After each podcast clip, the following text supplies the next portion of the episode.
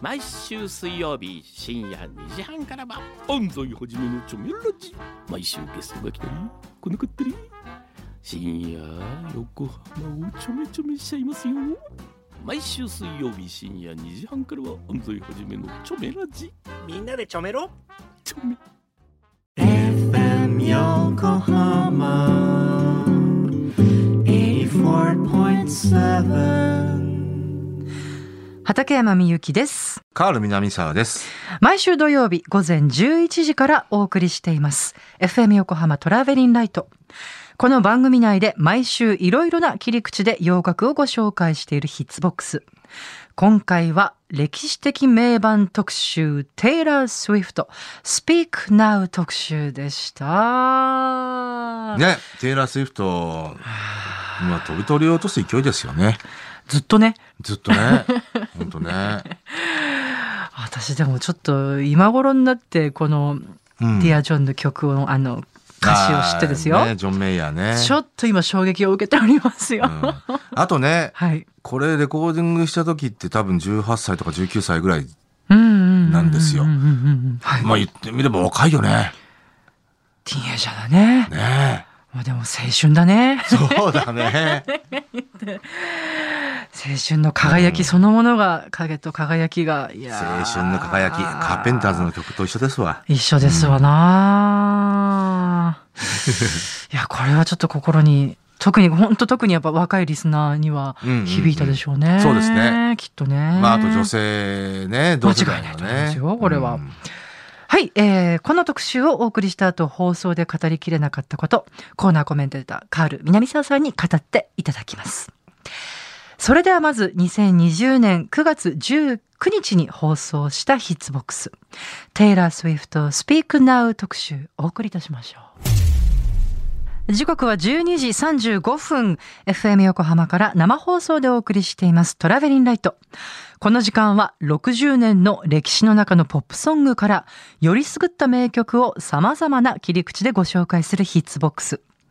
一曲一曲を詳しくご紹介してくださいます。えー先ほどからね、えー引き続きはいコーナーコメンテーター、カール南沢さんです。改めて、こんにちは。カール南沢です。よろしくお願いいたします。結構意外にあの、あいみょん聞くんだっていう、意外ですっていう、反応来てましたね。あの、メールが来てますね。大輔さんとか、はい。玉犬ブルーさんとか。はい。はい。いや、もうだってカールさん聞きますよのねえ、もう大絶賛してのオンエ ね、あの、日本人アーティスト、結構聞いてますよ。まあ好き嫌いは別としてね。うんうんうんうん。F 横の番組もほとんど聞いてますしね。そうですね。そうですね。はい。カールさんは何でも聞いてるんですが、そんなカールさん、今日のテーマは、はい。えー、不定期企画、はい。名盤紹介。はいえー今日はですね、テイラー・スウィフト、はい。スピーク・ナウですね。すごいよろしくお願いします。いや、でも、あの、改めて思ったんですけど、はいこの Speak Now っていうアルバム、まあ、売れたアルバムなんですけど、はい。2010年、うんうんうんえもう10年経ったんだと思って、ね。結構ね、昨日のことのように覚えてますね。あああ、そうですか。はいほんほんほんほんの、最初から言っちゃうと、はい。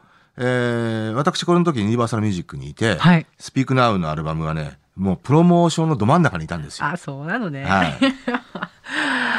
はい。えーまあ、テイラー・スウィフトのね、3枚目のはい。アルバムで、まあ一般的にテイラー・スウィフトが、はい。これはまあアメリカも含めてですけど、ええ。えーまあ世の中にこうブレイクしたなというのは、うんこの前作のフィアレスっていうアルバムですよね。だからまあどっちかっていうとポップアイコン的な、えー立ち位置になったテイラー・スウィフトが、えーまあ次のあの一手は何なんだっていう注目の中で出出てきたアルバムがこのアルバムでしたよね。うん。はい。えーで、まあ、あの、かなりね、ええ。えーテイラー・スウィフト、この、このアルバムからと言ってもいいのかな、はいまあ、パーソナルな、はいこの感情をね、えーさらけ出してきているんですよ。結構物議を醸し出してました。よね。ね、今や、はい。テイラー・スウィフトって、えーまあなんだろうな、こう、元彼バッシングソング？みたいなものの定番じゃないですか。ああ、まあ、定そう。定番っていうかまあはい。先駆けというか。まあ第一人者みたいな。これを第一人者って言っていいのかな？よくわかんないけど。先駆けじゃない？先駆けかな？うん。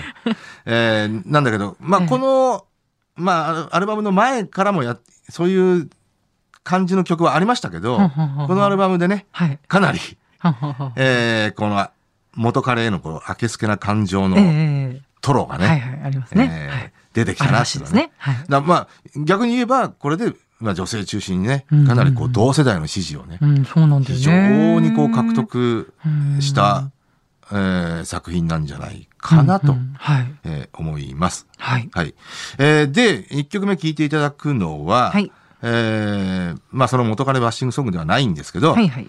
えーこれまたね、内容面白いんですよね。教会でこう、えー以上い意義ありませんかっていう、イボクシさんが聞くじゃないですか。はい。それをね、意義ありっていう それをスピークナウっていうね。はいはいえーえーいうのを女性から言っちゃうっていうね。ねえー結構、あの、ぶっ飛びの、はい。えー曲なんですけど、えーそれを聞いていただきましょう。はいえーテイラー・スウィフトで、Speak Now。テイラー・スウィフトで Speak Now をお届けいたしました。今日はね、Speak Now 特集ですけれども。そうですね。はい、やっぱり、でもね、こうやって歌声聞いてると、ええやっぱやっぱそもそもは、あの、しっかりとしたはい音楽的な下地はやっぱある人なんだなっていうのがわかりますよね。ああ、まあそうですね。うんで、非常に、まあもちろんね、この時期っていうのは過渡期ではあったんですよ。うんあの、要は出出自であるカントリーミュージックと、はいえーその後のポップアイコンとなるポップミュージックの、えーこの、まあちょうど過渡期な感じですよね。ええああただ、まあ下地のカントリーミュージックのテイストはやっぱり、まあまだ出てきてる時ですよね。まあ次のアルバムぐらいからもうね、もう振り切ってポップミュージックにね、うんまああの外部プロデューサーも入れた、入れたりしてたんでねん、次のアルバムから、あマックス・マーティンとか入ってますから、ね。ああ、そう、あ、そうか、そう。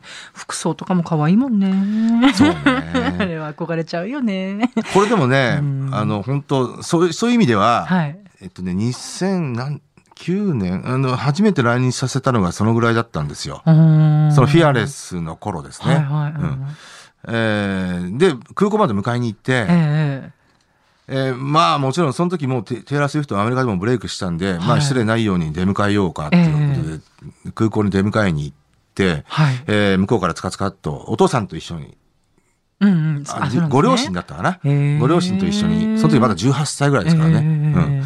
あの、つかつかっと来て、ええ。初めて会った時に、ナイスミーチューって入ってた時に、ええもう本当に、うわこの世の人なのかなっていうぐらい、お人形さんと話してんのかなって僕は、と思ったぐらい。だってほら、地球上の同じ生物とは思えない。思えなかったうんうん。あとねあとね、うんあの、み見上げました。あ、ですよね。そう180センチぐらいあるんじゃないあですか。るんですよ。よね。まあ、ヒール入ってたらねね、あの、だから僕も173センチぐらいですけど、え見上げましたからね。そうですよね。いやいやいや。いやいや、本当胸が苦しくなるぐらい可愛いからね。そうですね。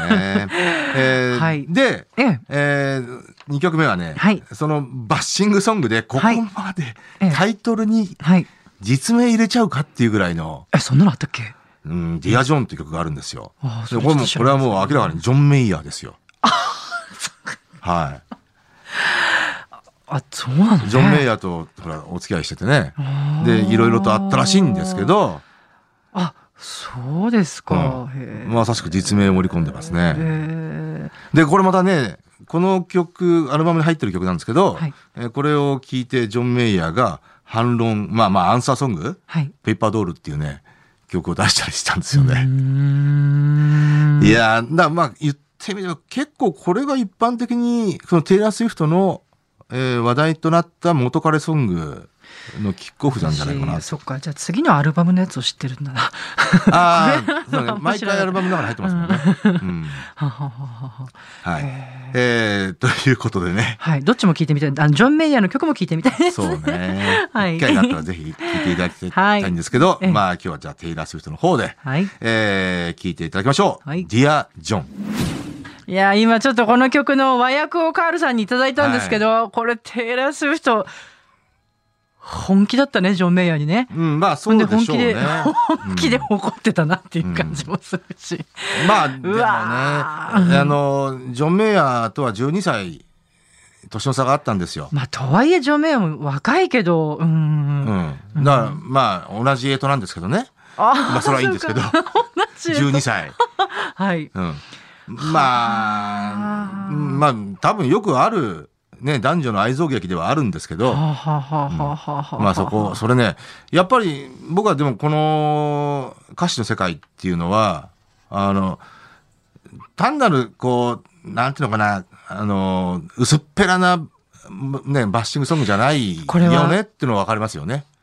決してフェイクでは書けないし、うんこういうふうにしか書けなかったと思う。だから、結果的にバッシングソングになっちゃったけど、なんて言うんだろう。痛みから出てきた曲だなって思いますね。でもやっぱ、あとはやっぱりこの歌詞の才能っていうのはやっぱ、もともとありますよね。いやー、うんちょっと、うん、これちょっと、すごいな。後でちゃんと読もう。はい。はあえーそんなね、えーテイラー・スウィフト。えーあ、言ってこのアルバムたもんね。あ、ごめん、どううんぞどうぞ。はい。このアルバムはね、えっと、実はね、あの、アメリカでは、し一週間、あの、あまあ発売した初週、一週間ではい104万枚、初週で？初週で。で、これは2010年では最大のヒットですねこ。の頃はまだ CD が売れてたんですね。売れてますね。ある意味。はい。えーで、歴代女性シンガーの中でも、歴代ですよ、歴代。ええ一週間で100万枚超えっていうのは、ホイットニー・ヒューストンは、ブリトニー・スピアーズ、マドンナ、ノラ・ジョーンズ以外いないんですよ。だから、その5人目の、そうなんだ。えー女性シンガーになりました。もちろん、アルバムチャートは1位。えー結果的にはアメリカでは、えー600万枚を超える大ヒットアルバム。えー全世界では1000万枚超え。はあー。あのそうそうそう。いつか普遍的な曲となっていつまでも聴かれていくんだから、あのいいいいじゃないみたいなこうジョニー・ミッチェルみたいなこと言ってるなと思ってました、う。うん、でも本気でそう思ってると思いいますよ。や絶対そうだと思いますで、それを実践してますからね。はい、うん。うわーいやいやいやはい。このアルバムから6枚のシングルが、えうん。ーカットされて、すべてトップ50入り。はい。えーあとね、特筆すべきはね、はい。これ一つの現象を起こしたんですけど、はい。アルバム配信されて、あの、要はデジタル配信ね、はい。アルバムが発売されて、えーされると、ず全曲が、あの、ホットハンドレットアメアメリカのシングルチャートに入っちゃうんですよ。で、配信がほら、あの、iTunes とかの配信が、はいえーカウントされるんで、ええええ全曲が配信されると、シングルチャートに入っちゃうんですよ。だから十何曲入っちゃったの。一気に。で、それってビートルズ以来の、ビートルズも64年に十数曲入っちゃったんですよね。えーだから、ホットハンドレットの十数パーセントを1アーティストが占めるっていう、それをテイラー・スウィフトが言っちゃったんですよね。はあ。まあ、は配信の時代だからこそのはい。現象ではあるんですけど、えーまあその後ね、ドレイクとかもやってますけど、うん、そういうことも起きたと。起きた。そう、そういう、あのーね、十数曲、えー占めちゃうっていう現象を起こし出したのがテイラー・スウィフトですね。ねえそうなんですね。はい。はい。えーということで、え3曲目最後に聴いていただくのは、はい。えーそのシングル、えーヒットした曲です。はいはい。えーテイラー・スウィフトで、 Back to December。なんか私もティーンエイジャーの気持ちになっちゃったぞ。おティーンエイジャー、畠山さんのティーンエイジャー。お5、6年、5、6年前かな？何なんすか一体。はい 喧嘩売ってんすかはい、一体。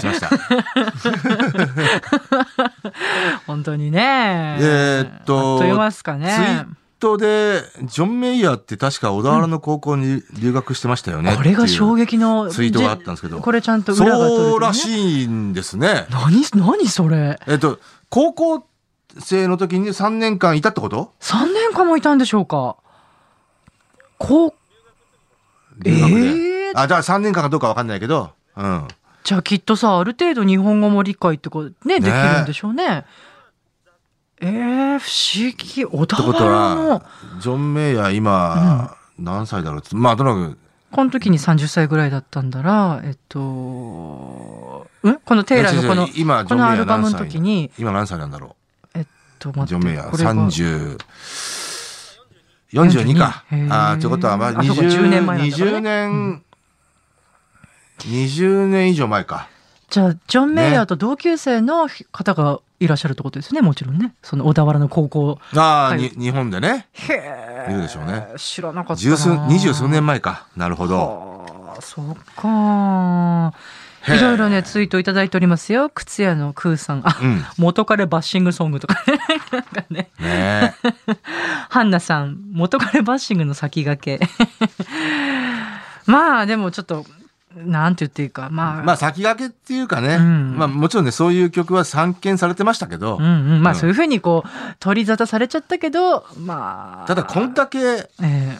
ほら、一曲二曲じゃないじゃないですか、テイラーの場合は。まあ確かにね。ううんんうんうん。こんだけ多くの、あの、元彼ソングがあると、あ、そうね。その数は多いもんね。多いと思いますよ。いや、本当そうだね。え、またまたと思っ思いましたからね。うん。でね、しまいにはアリアナ・グランデとかもね、うんうんそんな曲出したりとかね、やっぱこう、インフルエンスしたわけですね。インフルエンスしてたと思いますよ。まあうん確かにそうだね。こう、うん、ゴシップ雑誌なんかでもよくそういうふうに書かれてましたもんね、なんかね。あーそうかうんうんうんうんうんうん。え、悪い意味で？まあちょっと、ゴシップ雑誌僕読んでないからまあゴシップ雑誌っていうかさ、そういうほら、女の子がいっぱい載ってるようなさ、うんうんあそうなんでますたね。そのバッシングソングを書いたテーラーが、みたいな感じとかでさ、うん。いや、でもね、これは本当にね、痛みを持ったハートが書いた曲ですね。そうねそうですね。これでもね、はいまあ、ね、これを、ある意味ちょっとこう、じね、男性の性癖をさらけ出すような部分もあったりするわけですよ。あ、そうなんだ。そこまでちょっと読み込めてないんですけど。さらけ出すっていうか、うん性癖をこう暴露するような。ほうほうほうほう。いやー、これはややられたジョン・メイヤーの方もたまったもんじゃないなってそりゃそりゃそうだよねいう気がするよ。まあね。うん、気持ちはわかるよ。そうね。まあ、あとちょっと話変わっちゃいますけども、まさか、あのスーパー大大大大大スーパースターとカールさんがやっぱりこう面面識があるとかねあ、ーお仕事をなさってたっていうのは単純にうん。驚きですし、カールさんもすごいなと思いますよね。いやいや、あとね、テイラーね、僕よく覚えてるのは、ええ。まあ本人ね、プロモーションランにさせた時に、はい。まあずっと一緒にいたのは、んまあそれはそれでいいんですけど、その前ですね、はい。えーやっぱりね、えっ、と、フィアレスが出る前に、え。要はファーストアルバム出たばっかりの時、うんだからかなりドカントリーの頃なんですけど、え16歳とか17歳のそう、頃16ぐらいかな、うん17ぐらいかな。やっぱアメリカから、えー日本でこのアーティスト、まだ無名だろうけど、えーやりませんかって言われて、はいうんもう最初はね、大拒否反応ですね。カールさんが？そう、日本側は。ええなんで？あ、そうなの？え、えだって、うん。いくら16歳で可愛い女の子でも、うんうん。カントリーですよ。あ、まあ日本は、あ、そっかそっか。うんそうね。絶対売れないと思ってましたから。うん。うん。で、それは歴史が証明してるんですよ。どんなに大スターの、例えばガース・ブルックスが一番いい例ですけど、アメリカで1000万枚以上売れるような人ですよ。ガースブルックス誰だっけ？90年代の大スターですけど、うんほら、知らないでしょ？うん、すいません。それぐらいですよ本当だ。東芝 EMI が大苦戦したんですよ。あ、そうなのうんか。。結局、やっぱり売れなかったですから、日本で。はだからカントリーはやっぱね、まあ70年代もそうそうですし、はいまあ例外はジョン・デンバーぐらいですね、本当に。そうなのか。だってグレイン・キャンベルも売れなかったし、日本ではね。あ、確かに売れてる風はないですね。多分ほとんどの人知らないでしょ。グレイン・キャンベルって名前うんまあなんか、曲名何言ってるらわかんないな。うん。らそういうね。えーまあだから苦戦することは分かっていたんで、ええ大拒否反応を示したんですよ。で、フィアレスで、えーまあどっちかっていうとフィアレスのアルバムは、まあもちろんカントリーミュージック的なテイストはありましたけど、はいだんだんポップミュージックに寄ってったんで、ええまあ You Belong With Me とかね、はいはいあはい。のーかなり、はい。あの、ポップないい曲だだったんでね、そこシンガーかと思ってたそこからようやくアメリカの説得に応じて、ああ、じゃあ、フィアレスから発売しましょうと。今のお話を聞くと、音楽業界ってやっぱ厳しい世界なんだな って。ただもちろんね、あのー、100%外資の会社だったんで、んあのー、ユニバーサルミュージックとか、まあ、あと当時で言うとワーナーミュージックとか、えーなんで、押し切られる場合もありますよ。まあ、やれと。うん。うん。ただそれはもうちょっとね、なかなかこう、押し引きをね、あの、テイラー・スウィフトやんないから、その代わり、レディー・ガガ売るから、みたいなね。そんなう、んあの、いろんなありましたけどね。あの、テイラーとそうやってお仕事なさった時は、彼女がこう実際歌ったり、ギター弾いたりした姿なんかも目の当たりにしたんですか、うん、例えば目覚ましテレビの、えーリスリスナー視聴者か、うんうん限定ライブというのやって、あそうですあか。の原宿のライブハウス貸し切ってねう、わーえーそれはやりましたね。うんと、なん、30分ぐらいのライブかな。弾き語り？本人。弾き語りアコースティック。えっとね、本人と、あとギタリスト一人連れてきたんで、はあはあはあ。えー男性のギタリストと。えうん。えはい。どうでした？いやいやいや、それはそれは、ああ、こんなにやっぱ目の当たり初めてしたわけですよ。えあの、今までずっと CD で聴いてたんでね。うんうん目の当たりにして、ああ、やっぱり、あの、アメリカで売れるのもわかるなって、やっぱアメリカはね、実力なければ売れないんで。うん。へえすごいお話だな うん、でもやっぱ、あとはもうね、とにかく、男性スタッフを虜にしましたからね。まあそりゃそうでしょうね。ちなみにこのアルバムの中でカールさんが個人的に一番好きなるあの曲って何だったりするんですかね？うーん、うん。最後に、あの、かけた Back to December かな？かな。うーん。あとね、あのーこれはね、まあ、当時の反省でもあるんですけど、は実はね、前作では You Belong With Me が結構決定的なヒットだったんですよね。あ、あっちの方が前作のアルバムはねああはい。うんで、え自作では、はいえー We Are えー Never Ever Getting Back Together、はいこれが決定的なヒットだったんですよね。はい実はね、この、えーっと、Speak Now ってアルバムは日本においては決定的なヒットはなかったんですよ。ああ、そっかそっか。あの、シングルカットは6枚、えーして、うんうんそれぞれ、まあ一応プロモーションをかけたんですけど、うんうんうんうん言ってみれば、多分、一般的には、ああ、、そうですね。これっていう決定的な曲がないじゃないですか。かはははははいだから、ちょっとそこはね、あのー反省はしましたけどね。でもそれが逆に良かったのかななんて思う時もあったりなかったりなんですけどね。なるほど。そう。で、一応ね、シングルは、シングルはね、ファースト Mine、えーそして Back to December、Mean、えー Story of Us、えー Sparks Fly、 Ours。で、この曲、この6曲をアメリカでは順番にシングルカットして、そうアメリカではそれぞれヒットしてるんですよ。うーん。まあ特に Mine、まあまあ大体やっぱファーストシングルって売れますからね。うん Mine とか最高位3位とかそのぐらいまでね、うん上がって大ヒットソングになってますけど。へえ。 Mine が日本で浸透したかっていうと、そうでもないしね。どっちかっていうと、まあ、アルバム全体がこう浸透してったかなっていう。うん。で、アルバムはまあ、あの売れましたけどね、日本でも。うん。やっぱりじゃあ作品がいいんだな。いや、もちろん、ねそうですね。あと、やっぱりね、うん、まあもちろん、全部が全部とは言わないですけど、はい。うん、やっぱアメリカのヒットチャートで上位に上がってき、え来たら、やっぱそれに、まあ、習えっていうところもあるんでね。うんうんうんうん。もちろん全部が全部と言いませんよ。ええまあ、あとその歌詞がね、やっぱりこう流れてきて、こう理解できて、こうね、共感できるかっていうところも大いにあるような気がするでも多分日本で、まあ女性のファンはそうかもしれませんけど、日本で多分買ってる大半は歌詞で関係ないと思いますけどね。まあそっか。うん。ぶっちゃけ。うんうん。まあね。はあ、はあはあはあ、いやいやいやいやいやいや。まああとね、あの、テイラーとは関係ないですけど、ええあいみょんの話がね、うんうん、結構結構意外に皆さん、反応いただきましたね。あのーカールさん日本人アーティストも聞くんだとかね。えカールさんは何でも詳しいんですよね。あのーやっぱいい音楽に対してはね。そんなことがあってねうんうんさっきね、僕あい、みょんをね、はいあのー、ボン100の日本人 J-POP アーティストを駆逐するっていうね、そこまでおっしゃいましたよ。うんはい。言い方しましたけあ、ど。どうしよう。私も駆逐されちゃう。ちょっと。いやいや、ボン100ですよ。大丈夫駆逐耳に入らない畠山さんはボン100じゃないんですから。ありがとうございます。すいません、なんかそんな。はい。えーはいいや、本当ね、そのぐらい思っちゃいましたよ。うん。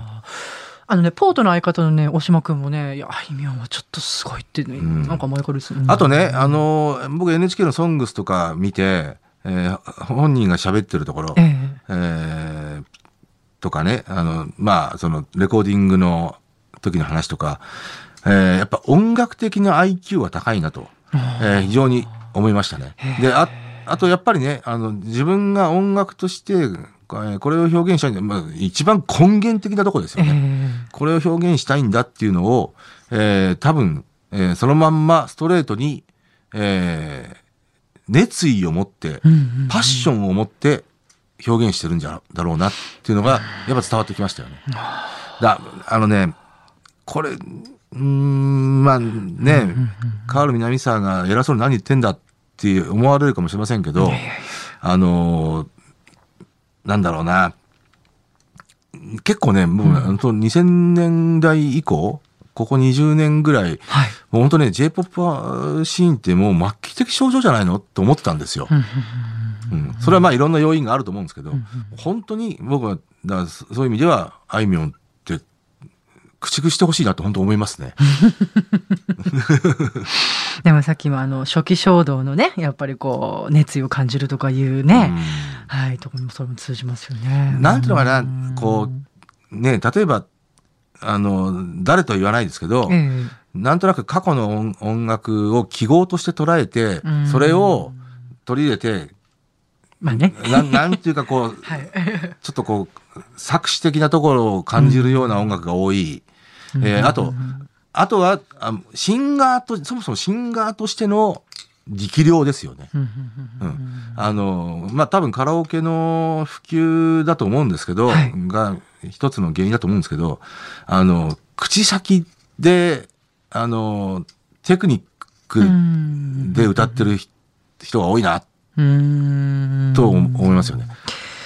うん、なんなんていうかこう歌ちょっと変わりましたよね。こう私なんかが知ってるこう歌手大歌手っていう感じのね人では、うんでもほらみんな上手いんだけどさ若い子たちすっごいびっくりするぐらい。それをうまいというのかどうかは、別だと思いますよ。またこう違うスタイルうんあるなとは思いますけどね。で、うんまあ、受け手側も、うんあの、それをうまいと思われる、思われちゃう、まあ、多分耳が退化してんじゃないかな、とは思います。この話はね私もいろいろ感じるものは本当にありますよ。あちょっとね、ええええあんまり言い過ぎ、いやいやいやではいけないなと思いますけどまあでも、うんはいまあ、一つ感じたことは、はいえーやっぱりね、あのーなん、言い方すごい難しいんですけど、IQ 高いんですよ。その音楽的な IQ。うん IQ が。うんうんだからあのーいろんな意味で、例えば J-POP っていろんな要因があると思いますよ。一つ僕は、あの、その、100年愛してるだとか、1000年愛してるだとか、ええもう、くったらない歌詞が多いじゃないですか。あ そうか。そういうところも、あいみょんは、まあ音楽的もそうだし、う歌詞の世界もね、うん僕ね、うん大したことだと思うんですよ。で、これね、歌詞はね。僕ね、あの、一まあ、自分の自己、自己、なんていうの？あの、評価というか、はい。独自の、あの、評価なんですけど、うん調教系っていう言い方してるんですよ。うん。こういうのああの、ある意味、ええ。なんていうのかな。よく、ああの、よよ40代、50代の親父が、えもうレッド・ツェッペリン聞かなきゃダメだぞ、みたいなことを若い女の子に言うじゃないですかえ。えええビートルズ聞かなきゃ。で、はいそれがうんかなり、あの、的を得てる。うんうん。まあもちろん独、独断もありますけど、ええ。ーすで、それは何？有効なそっバイスから音楽楽を学んでいくみたいな、うんうんあの、人いるじゃないですか。ほんうん。実はそこ、ここから本当にちゃんとした音楽を学んでいくっていう、うんそういう、あの、音楽親父みたいな、ほんほんそそういうのを匂わ、そういう存在を匂わせるような、えー調教系と言われるシンガー、女性シンガーがね、受けてきたなっていう。だうそれってね、ボン100の J-POP シンガーとまたちょっと別なんですけど、なんかわかった。だ。なんだろうな、例えば、うんうん。えースーパーフライだとか、うんうんうーん、グリムスパンキー。グリムスパンキーとか、そうそうそう、うん。えーまあ、ラブサイケデルデルコだとか、あの、あれいるけど後ろに、うん。その、なんていうの、うんうんうん。音楽に長けた、うんうんうん。えー人が、こう、明確にするんですよ。うんうんで、それを僕ね、調教系って言ってるんですけど、なんかわかった。そういうのが受けてるな。でね、僕ね、決定的だったのが、AKB48 が、はいあの、何かのシングルの B 面に、ボブ・ディランは返さないっていう曲があったんですよ。これって、究極の調教系なんですよ。だからこれで多分ね、装飾男子への、あのーまあとか、その辺へのね、カウンターパンチですね。そんなこと言ってる場合じゃねえだろうっていう。なんかそのタイトルもまた気になりますね。ボブ・ディランは返さない。その曲タイトル聞いただけで、うんこいつ、相当親父に調教されてるなって思わない、今話聞いたら思わない なるほど。そんな、秀逸なタイトルだと思いますよ。あ、で、多分年派もいかない19歳ぐらいの子、うんでもそれって昭和の時代あったんですよ。で、僕ね、こういうのね、多分自己規制とかで、あの、そういう曲は作ってないような人がいいっぱいいるけど、それが結構今出てきてるんで、でもさ、それを、その、親父に言われるがままじゃなくて、やっぱそれを消化するってことが大事なんじゃないの？大事なんだし、うん。うんあの、なんていうのかな、そういう、ぱそういう存在がいて、うん。音楽を作ってるってことが、そういうのに、うん。多分、あのー憧れる、憧れるっていうか、そういうのを是とする、あの、女性っていうのはね、一定数ぜ、いつの時代も絶対いるんですよ。絶対に。あ、あ、欅欅坂か、うんうん失礼しました。ボブ・ディランは返さない。ああれ、3、4年前だったかな。どんな内容かし知りたくなるね。どんな歌のあなたと別れちゃったけど、うんもうああなたに借りたボブ・ディランはあ返さないわそういうことか。私、ボブ、ボブ・ディランだったら、私を今日返すことはしないだろうみたいな、そういうことかなとか思っじゃなくてそういう なるほど。それって、すごい匂わせるじゃない？ああ、そういうことか。こいつ多分親父に相当調教されたなっていう。で、それ、その世界観っていうのはね、多分ね、あの、あの辺の、あの、もう、なよなよした男のせ世界観への 本当にカウンターパンチだと思うんですよ。へえ。で、これ僕はもう、将来の少子化はこういう曲がはや流行った方が、あの、解消すると思いますよ。解消しないとね。あとね、さっき聞いて思ったのは、なんかさ、あんまりカテゴリカテゴライズできない音楽だなと思いました。ちょっとあいみょんの聞いて。あまあもちろんカテゴライズはできないと思いますよ。でそれ、それはすごいさ、だ大だから事っていうかさ。調教系も匂わせてるけど、うんあの、それ一辺倒ではないし、うんね。うんうんうんただ、あの、非常に、もうもう本当に思うのは、最初僕ね、本当ああいみょんが作詞作曲してると思わなかったんですよ。まあ、マリーゴールドとかあの辺をね、ヒットして、あ、よくできた曲だな。で、歌詞もね、これ、相当、プロの、うんあのーちょっとちゃんとちょっと親父が作った歌詞だろうなと思ったんですよああ、。そう。うんだけど、あいみょんが作ってんだよね。だから僕はそこはもう相当びっくりしましたね。あいみょん特集やるしかないですね、今度ね。うんあ。いや、でもよくわかりました。なるほど。でんぐり返したあの日々ですよ。もうね。いやいやいや、これはうん本当だねこれってでも、ああ、でも、いろんなことを、やっぱ、いやいやいやうんこう、想起させますよね。はいはいはい。うんうんうん北千住ですよ。北千住なんて地名は、ね、若い女の子入れませんよ。いけませんねう。んちょっとこう、どっちかっていうとためらっちゃうかもしれないもんね。うんだから狙ってんだろうなと思ったけど、うんうんうんうんうんいやー、ちょっと目から鱗だなと思いましたね。いや、なんかいろいろ身につまされる部分もいっぱいありましたけどね、今のお話聞いてね。はあ。あ、でもなんかテイラー・スウィフトからあいみょんさんの話、なんか通じるものがあったような気がしますもんね。はい。僕は調教系大好きですね。なるほど。はい、そういう勝手にそうそういうふうに呼んでますけど。はははうんいや、面白かった。はい。はい。えー、ということで今日は、テイラー・スウィフト、スピークナウ、そして、あいみょんさんのお話もいっぱいしましたけれども、えーそんな特集を、失礼しました。いやいやいや、すごい面白かったです。お送りいたしましたよ。えー曲も合わせて聞きたいという方は、毎週土曜日午前11時から放送中です。FM 横浜トラベリンライトのオンエアで聞いてください。では、畠山みゆきと、カール南沢でした。またまたありがとうございました。さよならさよなら。